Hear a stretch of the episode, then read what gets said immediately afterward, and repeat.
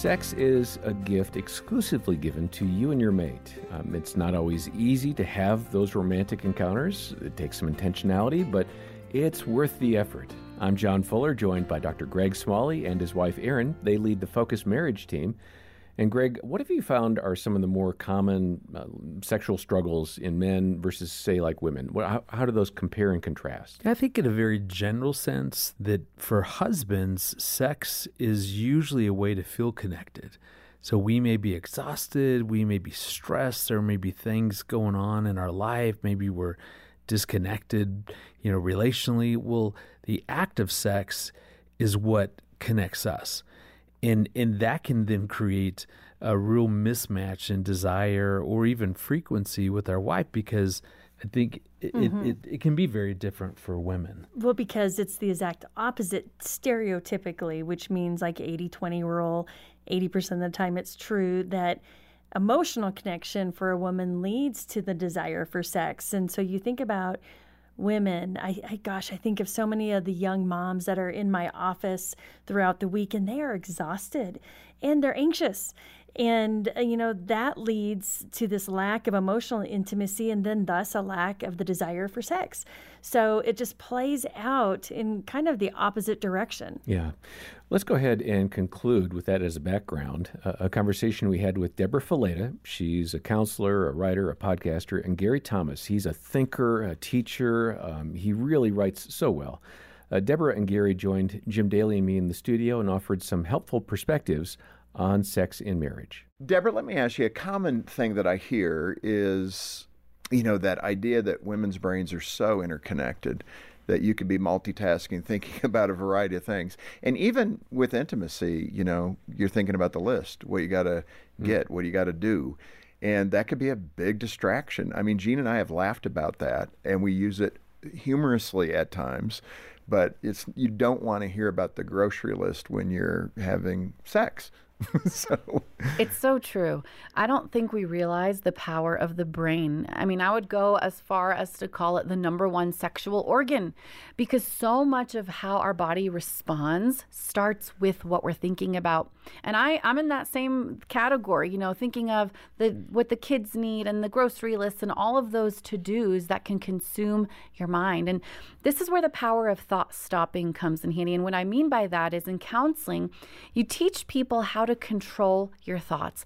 It's literally like changing the channel on the TV. You stop thinking about one thing and then you replace it with something else. And in this context, we replace it with thoughts about our spouse how good they are, what they mean to us. We replace it with thoughts about the current experience, what we're enjoying, the pleasure that we're receiving. And when you begin to change the way that your thoughts are going, your body starts responding as well. So, so being really, in the moment. Being in mm. the moment, it's a really powerful tool to enhance your sex life. For the woman that might struggle with that, you know, it's just, I know that. I hear what you're saying, Deborah. It's good. I struggle doing it because I can't get to the other channel. What are some things that she can do to trigger her ability to be in the moment? You know, this is like a muscle. It takes practice. It's going to take time and time again of choosing to start thinking about something different. I'm going to direct my thoughts rather than let them direct me. Mm-hmm. And many times, if, you know, before a sexual experience with your spouse, you can write down the things that you need to do to get them off your mind. You can deal with some of that stuff. You can share it with your spouse beforehand. Hey, I'm going to need help with this area or that area so that you can clear your mind, get all of those distractions out of the way, and be able to focus on the moment. Yeah, that's a great example of how to do that. Thank you. Gary, in the book, you use a term Engedi sex. I've been to Israel, so that idea of Engedi is interesting because it's this oasis out in the middle right. of a bone dry desert. Yeah. yeah, the Song of Songs 114 says this My beloved is to me a cluster of henna blossoms from the vineyards of Engedi. And he's referring to that oasis on the western shore of the Dead Sea. The Dead Sea is a famous wasteland but Engedi is this oasis that makes living in a desert manageable. And often life feels that way, whether you're raising young kids, whether you're at a later stage in life, whether you're facing grief or whatnot. Sex can be this oasis that doesn't make the desert go away, but it gives you strength and refreshment so that you can keep walking through the desert with each other. One of the stories we shared was a husband whose heart was set on getting a job with the railroad His grandfather had worked for the railroad. It's growing up as a boy, it's what he wanted to do. And the interviews just weren't going very well at all. And he was traveling around the country trying to get one wherever he could. And one he was immediately brushed off, and it broke his heart. He walked into the hotel room. His wife was there expectantly as my husband, and she just immediately saw from his face that he was crushed. You know, his dream was dead. And she went up to him, and this was just so beautiful. She didn't even have to ask him. She just started kissing him. She said, This is your loss. You're a good man. You're a hard worker. And she just started undressing him, and she was kissing him, and it became more active. And it was this incredible experience where she said, This is where, in the midst of this desert, I can use this gift of physical intimacy to help mm. heal him from this. And she said in a very special way, she goes, That's when we conceived our first child that night. Now, go forward a few years, the same couple. She had gone through seminary. She's trying to get a job at a church and she's traveling around. And she was now the one that was being rejected. And one interview hadn't gone so well. And they went back to the hotel room, and her husband did the same thing for her. You're beautiful. You're valuable. You have so much to share. It's their loss. They ended up having sex, and that's when their second child was conceived. And so sex won't make everything better, but it does give us refreshment as we go through the disappointments of life, the frustrations of life. It's a special gift that only we can give to our spouse. And so visit Engedi as often as you can to encourage each other, to build each other back up, because we do live in a world that's often hostile to us individually, to our marriage, and to our family. Hey, Erin, so in the last episode, you mentioned some stats about what you called sexless marriages. What about that situation where um, one partner really is willing to engage, happy to, wants to, in fact, but the other says no or just totally uh, dismisses? Mm-hmm.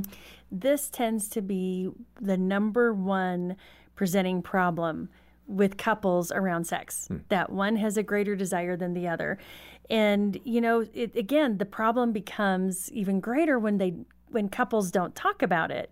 So we begin drawing these negative conclusions about our spouse, about what's going on. We're blaming, we're criticizing. You know, I want to have sex, they just don't, and um, they won't, and on and on. And it's interesting as I've worked with couples around this, oftentimes there's something deeper going on. And so it's exploring what is going on. Did the other spouse experience, you know, early sexual trauma? Are there hormone issues? Is there exhaustion? But even deeper, what I tend to see is there's something going on in the relationship. Hmm. You know, is there is one feeling rejected? Is one feeling disconnected? Just the overall marital system is influencing this picture. And so that's what's helpful to go in and see a licensed Christian counselor and dig in because maybe even they can help you have that conversation around what is going on. I desire sex more than my husband does. What's going on with me, with him? And it might even be that the one who's desiring sex more um, is attributing a value to sex that God didn't create sex to carry.